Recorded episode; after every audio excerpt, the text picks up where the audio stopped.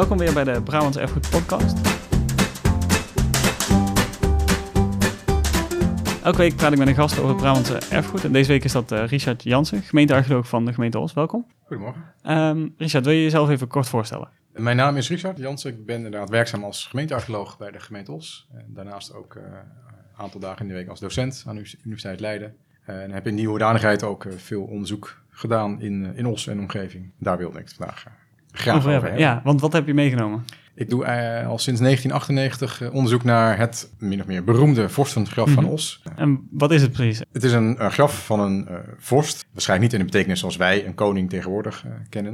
Het is een grafheuvel. Het is de grootste grafheuvel die in Nederland tot nu toe is opgegraven. Een grafmonument van 53 meter in diameter. Waarvan wij denken dat het een heel belangrijk persoon moet zijn geweest. Zo ongeveer 800 voor Christus. Dat is de tijd dat deze persoon heeft, heeft mm -hmm. geleefd. En waarom moet het een belangrijk persoon zijn? Omdat hij een grafheuvel kreeg? Nee, grafheuvels was uh, voor die periode heel gebruikelijk. Mm -hmm. uh, vrijwel iedereen uh, werd gecremeerd en de crematieresten werden in een urn onder een grafheuvel begraven. Maar die had meestal niet groter dan zo'n 6 tot 10 meter.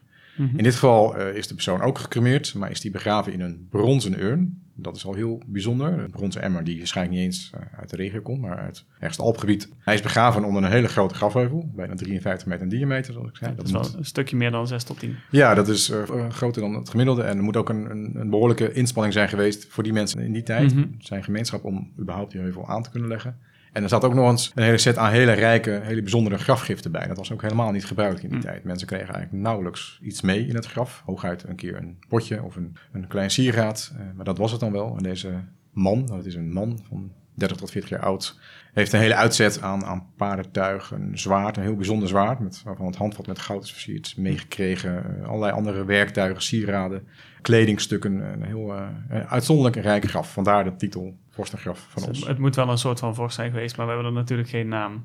Nee, bij, hij bij is ooit uh, door archeologen zo genoemd en ja. ook zo bekend geraakt. En die, mm -hmm. die naam hanteren we daarom. Een heel bijzonder, heel belangrijk persoon geweest in die tijd, absoluut. En je zegt dat dat is een hele grote inspanning geweest voor zo'n gemeenschap ook. Hebben we enig idee van hoe groot die gemeenschap dan ongeveer is op dat moment? Vorstgraf ligt aan de rand van wat we nu kennen als de Maashorst. Mm -hmm. nou, in, in, dat gebied zullen die mensen gewoond uh, hebben. En dan moet je je voorstellen dat er een paar honderd mensen gewoond hebben. En waarvan deze persoon uh, waarschijnlijk een belangrijke een, persoon Ja, precies. Ja. Een, de belangrijkste persoon was. Op de een of andere manier. Of dat dan als een soort van koning of regeerder of misschien een soort van priester of wat dan ja, ook was. Het zou ook zelf allemaal kunnen. Maar, ja. En die hebben samen die grafheuvel opgeworpen. Ja, dat stukje je kunt uiteindelijk niet jezelf begraven. Ja, dus het, het dat, moet zo zijn dat ja. die persoon een zo belangrijke betekenis heeft gehad voor zijn nabestaanden. Dat zij de investering hebben ge, gestoken in het aanleggen van dat enorme grafmonument. En ook nog eens al die rijke grafmonumenten aan deze persoon hebben meegegeven. Want je kunt natuurlijk ook niet je eigen voorwerpen meenemen. Dus het, blijkbaar waren nee, die personen ja, ja. zo verbonden aan deze persoon... dat ze met hem mee het graf in moesten. Misschien hadden ze nodig in een volgend leven. In een volgend leven, maar dat, ja, dat heeft natuurlijk ook niemand opgeschreven helaas. Nee, nee daar, dat, dat blijft giswerk. Dat is toch, archeologie is tot bepaalde hoogte hebben we feiten, die graven we op. Maar een deel van het verhaal uh, moet je toch beredeneren. Uh, en zullen, niet zeker, zullen we nooit helemaal zeker weten. Nee. En je zei dat het zwaard komt helemaal ook niet uit de regio? Nee, het zwaard is uh, waarschijnlijk uh, in een uh, gebied gemaakt waar toen de tijd ook hele rijke culturen al zaten. Het kerngebied daarvan ligt in wat we nu kennen als Zuid-Duitsland mm -hmm. en, en, het algebied Oostenrijk. En waarschijnlijk daar is het zwaard gemaakt en uiteindelijk dus in Osse Brabantse bodem, om het zo te zeggen, terechtgekomen. Het heeft een hele lange reis afgelegd. Mm -hmm. Is misschien ook generaties lang in gebruik geweest. Maar uiteindelijk dus met deze persoon letterlijk in de grond uh, gestopt. We weten wel dat er over dit soort afstanden handel al werd ge, gedreven uh, in, in die tijd. Uh, en de rivieren, Maas en Rijn, zullen daar hele belangrijke ja, wegen, transportroutes in Maakt het een stukje vloeiender dan wanneer het allemaal over de weg moet. Ja, wegen zullen er nauwelijks zijn geweest. Ja. Dus het, je, we beschouwen de, de rivieren als de, de snelwegen ja. van de prehistorie over, over die... Over die Wegen zullen allerlei goederen, grondstoffen, maar ook mensen, dieren, maar ook allerlei ideeën en, en normen en waarden zijn verspreid over grotere gebieden dan we misschien tot voor kort dachten. Ja, je denkt 800 voor Christus, dat waren allemaal nog kleine groepjes mensen en die helemaal niet over dat soort afstanden zouden reizen. Maar dat zwaard is wel op de een of andere manier, heeft die afstand afgelegd. En al, al, is het maar in een soort van ketting van mensen die telkens ja. 100 kilometer meenamen. Ja, zo kun je dat heel goed uh, voorstellen. Dat niet direct dat iemand vanuit Os per direct... Nee, of dat het vorst zelf uit die uh, Nee, dat, nou, uh, dat hij daar vandaan kwam, dat denken we niet. misschien, we weten ook niet helemaal zeker of hij daar zelf geweest is... of dat het inderdaad via een soort ketting mm. langzamerhand deze kant op gekomen is... We We weten wel, de laatste jaren is er steeds vaak onderzoek gedaan naar DNA. Mm Ancient DNA uit botmateriaal uit, uit die periodes. Waaruit ook wel naar voren komt dat de dynamiek van die gemeenschappen veel groter is dan we eigenlijk uh, tot voor kort dachten. dat er veel meer gewisseld werd.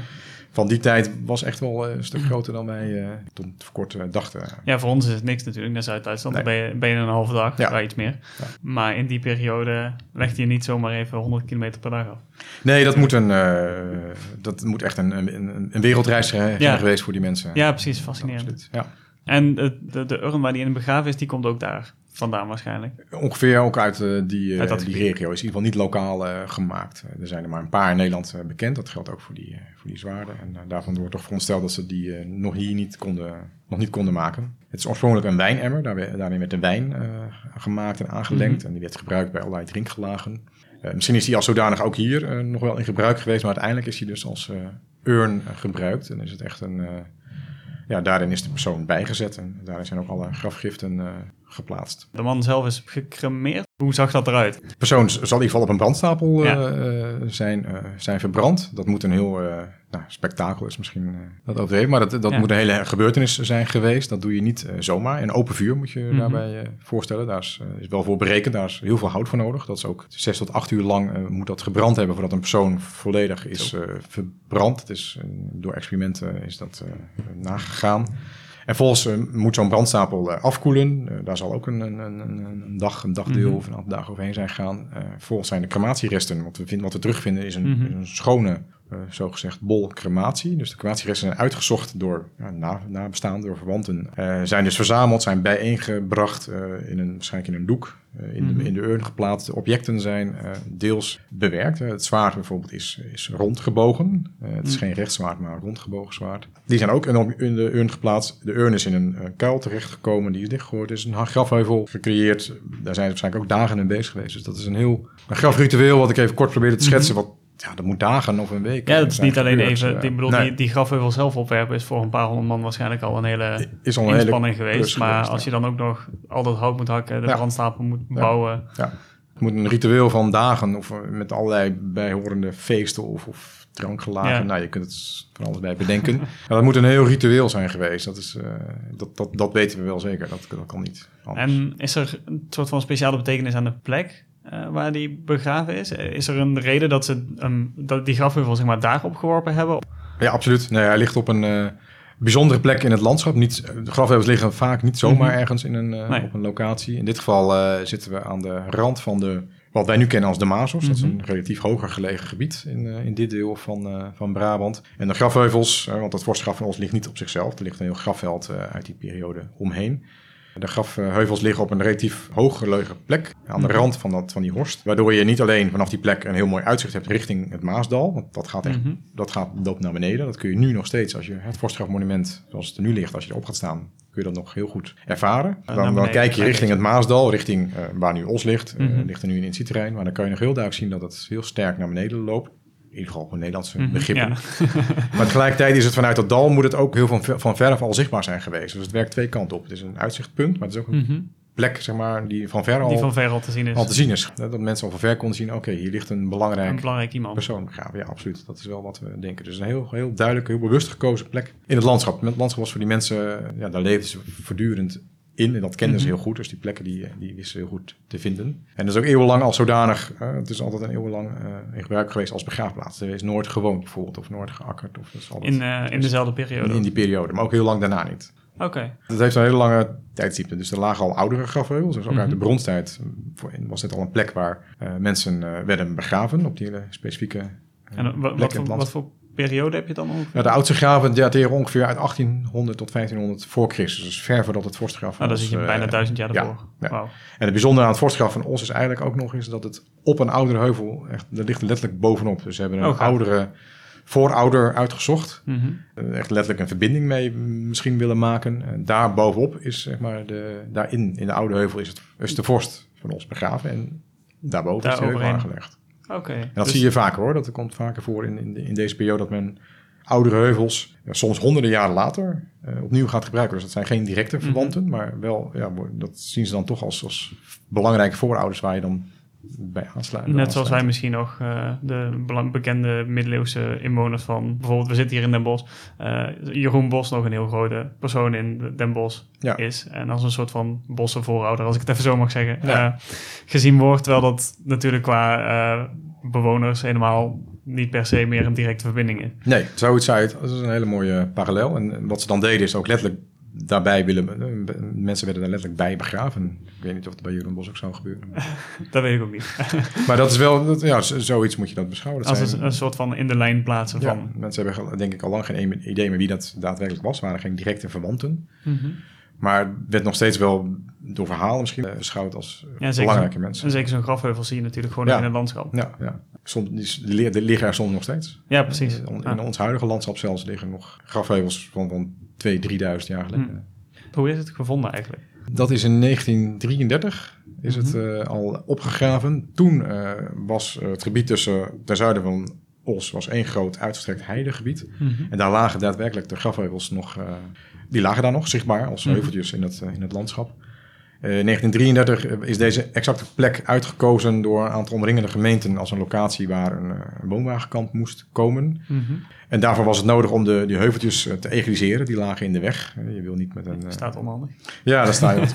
dus de, de, die zijn ze gaan egaliseren. Het was de tijd van de werkverschaffing, mhm. de crisis. Dus er werden allerlei mensen, arbeiders werden daar te werk gesteld. Die voor een paar gulden die heuvels moesten egaliseren. Gelukkig was er toen in Os een bekende gemeentearchivaris, Jan Kunen. Het museum in Os is naar hem vernoemd. Die wel wist dat je in dat soort heuveltjes prehistorische urnen, mm lijkbussen zoals ze dat toen noemden, kon vinden. En die is daarbij gaan staan. Dat is geweldig woord. Ja, prachtig. Ja, absoluut. Ja, zo noemen ze dat niet. En hij is daarbij gaan staan. En er werden daadwerkelijk uh, aardewerken urnen gevonden. En uh, hij heeft toen het Rijksmuseum van Oudheden in Leiden verwittigd. Uh, nou, die vonden het een dusdanig belangrijk fonds. Die zijn uiteindelijk gekomen. Toen de tijd is ook de, de bronzen urn uiteindelijk gevonden. En die hebben zij mee naar Leiden genomen. En daar is die uitgeprepareerd en volledig gerestaureerd. Als mhm. mensen hem willen zien, ja, moeten ze naar het Moeten ze naar het Rijksmuseum van Oudheden in Leiden. Maar daar staat hij uh, pronk als een van de topstukken van de Nederlandse archeologie. Eh. Hij is niet gevonden in een archeologische opgraving per se dus. Maar ze waren dus met een soort van werkvoorbereiding bezig om, die, om dat woonwagenkamp daar neer te zetten. En toen was er gelukkig Jan Kuhne zo ja, uh, slim om daar even bij te gaan staan. aan hem hebben we te danken dat de vondst denk ik bewaard is gebleven. En dat het Rijksmuseum van Oudheden er bij betrokken is. En het bijzondere is wel dat het Rijksmuseum heeft wel een afloop nog wel eh, van de restanten van de mhm. heuvel, uh, die hebben ze nog wel opgegraven. Oké. Dus daarom is, want heel veel van, of meer van dit soort graven zijn in die tijd of soms nog eerder mhm. gevonden, maar dan gewoon wettelijk opgegraven. En ja. is er nooit onderzoek geweest. Het Vosgraf van Os, een van de weinigen, had het wel gedaan. Dus, en voor die tijd ook behoorlijk goed. Dus okay. dusdanig dat wij er ook nog echt wel iets mee uh, kunnen. Dus vandaar dat het Vorstgraf van ons ook, uh, daar is een goed verhaal over te vertellen. Omdat we daar relatief veel Op tijd bij waren, als het ware. Na afloop is dat woonwagenkamp gekomen. Dat is mm uitgegroeid tot een regionaal uh, woonwagencentrum. Dat heeft daar tot de jaren 80, 90 langs de A50, A51 gelegen. In 1995 is dat opgedoekt. En vanaf dat moment is, er, is men begonnen met het inrichten van een instituutterrein. Mm Wat er nu staat, het Vorstgraf Donk. Daarbij hebben wij nieuw onderzoek kunnen doen. En de heuvel was inmiddels al wel lang uit het beeld verdwenen. Dat was echt letterlijk uitgewist. Mhm. Maar wij hebben wel de, uh, ja, de archeologische sporen van het monument terug kunnen vinden. Dus we weten exact waar die lag. En op basis daarvan is ook het Voorstrafmonument uiteindelijk uh, weer teruggebracht in het landschap. Dus de heuvel is eigenlijk weer terug waar die ooit gelegen heeft. Ja. Uh, dat vind ik zelf wel een heel mooi, mooi aan, deze, aan deze plek, zeg maar. Dat het verleden weer teruggebracht is, weer zichtbaar is gemaakt. Zodat mensen er naartoe kunnen. Weer een beetje een idee hebben van hoe het er ooit ja. Of ja, toen eigenlijk toen hij net opgericht dan was, zo'n beetje. Qua hoogte. En, uh, ja. en ik weet dat er bijvoorbeeld van de... Uh, in Ogeloon heb je ook een kabouterberg. En dat als ik me niet vergis, een Romeinse grafheuvel. Ja. Maar hij, heeft, hij heet Kabouterberg. Dat, daar is een verhaal omheen dat daar een kabouter woonde. Zijn er dat soort, ja, soort van volksverhalen, vreemde verhalen ook over het vorstengraf? Ja, we zijn uh, tijdens het onderzoek op een gegeven moment gestuurd op een aantal oudere kaarten uit de 18e en 19e eeuw. En waar in dit gebied dus een heel groot uh, heidegebied uh, was, van Oost tot aan uh, Zeeland, mm -hmm. aan, aan toe. En daar stonden die heuveltjes op, op, aangegeven. En bij, bij het Voorstraf van Os hebben we kunnen achterhalen, die stond aangeduid als de Hans Joppenberg. En uiteindelijk zijn we erachter gekomen dat ook Hans Joppen een, een kabouter was, die daar dus in die grote heuvel woonde. Ja, hij zou daar wonen en het was een, een vriendelijke kabouter. Oh, dat is die dus af, ja, die af en toe als mensen van Os naar Zeeland of of de andere kant op, reisden. En ze kwamen dan langs. die, het aardige is dat heel veel zandpaden over die heides waren georiënteerd op hoge punten in het landschap. Dat waren, konden kerken zijn, maar dat konden ook grafheuvels zijn. En als je dus langs het vorstgraf van Os reisde, dat men toen natuurlijk helemaal niet, nog niet wist dan kwam je, de, kwam je Hans Joppen vaak tegen en dan wandelde hij een stukje met je mee. Dan maakte hij een praatje. En dan, wat wij nu kennen als, als het vorstgraf uh, van Os, daar, eh, daar zei hij dan weer gedag. Nou, daar woonde hij. wees hij eh, de weg? ja, misschien dat hij even een stukje de weg uh, wees. dat hij zei van nou, als je naar Os moet, dan moet hij die kant op. En dan zei hij, ja, ik woon hier, ik, ik blijf hier verder. Dus, wat grappig. Dat is ook een soort van volksverhaal wat Ja, absoluut. Ja, dat zijn hartstikke leuke verhalen die ook in kaart brengen. En soms ook heel bruikbaar voor archeologen. Mm -hmm. Dat geeft ook aan van, heeft ons geholpen om, om, om het verhaal van het vorstgraf van Os te, te reconstrueren ook. Ik vind het ook heel belangrijk om te kijken hoe die heuvel in de loop van de eeuwen een andere betekenis, een andere functie heeft gekregen ja, voor mensen. Voor een heel groot deel tussen nu en 800 voor zal niemand een idee hebben gehad wat het nou precies was. En nu wel weer. Ja, nu weten we weer goed wat het uh, is. Uh, in de, nou ja, in de middeleeuwen is dan weer een periode, dan, uh, of, en later ook, dan zie je allerlei volksverhalen. Dus dan is het wel iets wat mensen kennen, herkennen het wel. Want het ligt daar wel een rare bult in het landschap die er niet hoort. Iets die een soort van verklaring nodig heeft of zo. En daar gaan ze dan verhalen bij, ja. allerlei verhalen bij tevoorschijn. Dus dat geeft wel aan dat, dat hij dus echt wel nog daar steeds lag, hè, dat hij zichtbaar was. En het is leuk om dat soort verhalen op te tekenen. Dat, uh... Ja, ontzettend gaaf. De heuvel, het, het soort van echte verhaal, het archeologisch verhaal is al ontzettend fascinerend. Omdat het die twee heuvels zijn en waar zoveel tijd tussen zitten.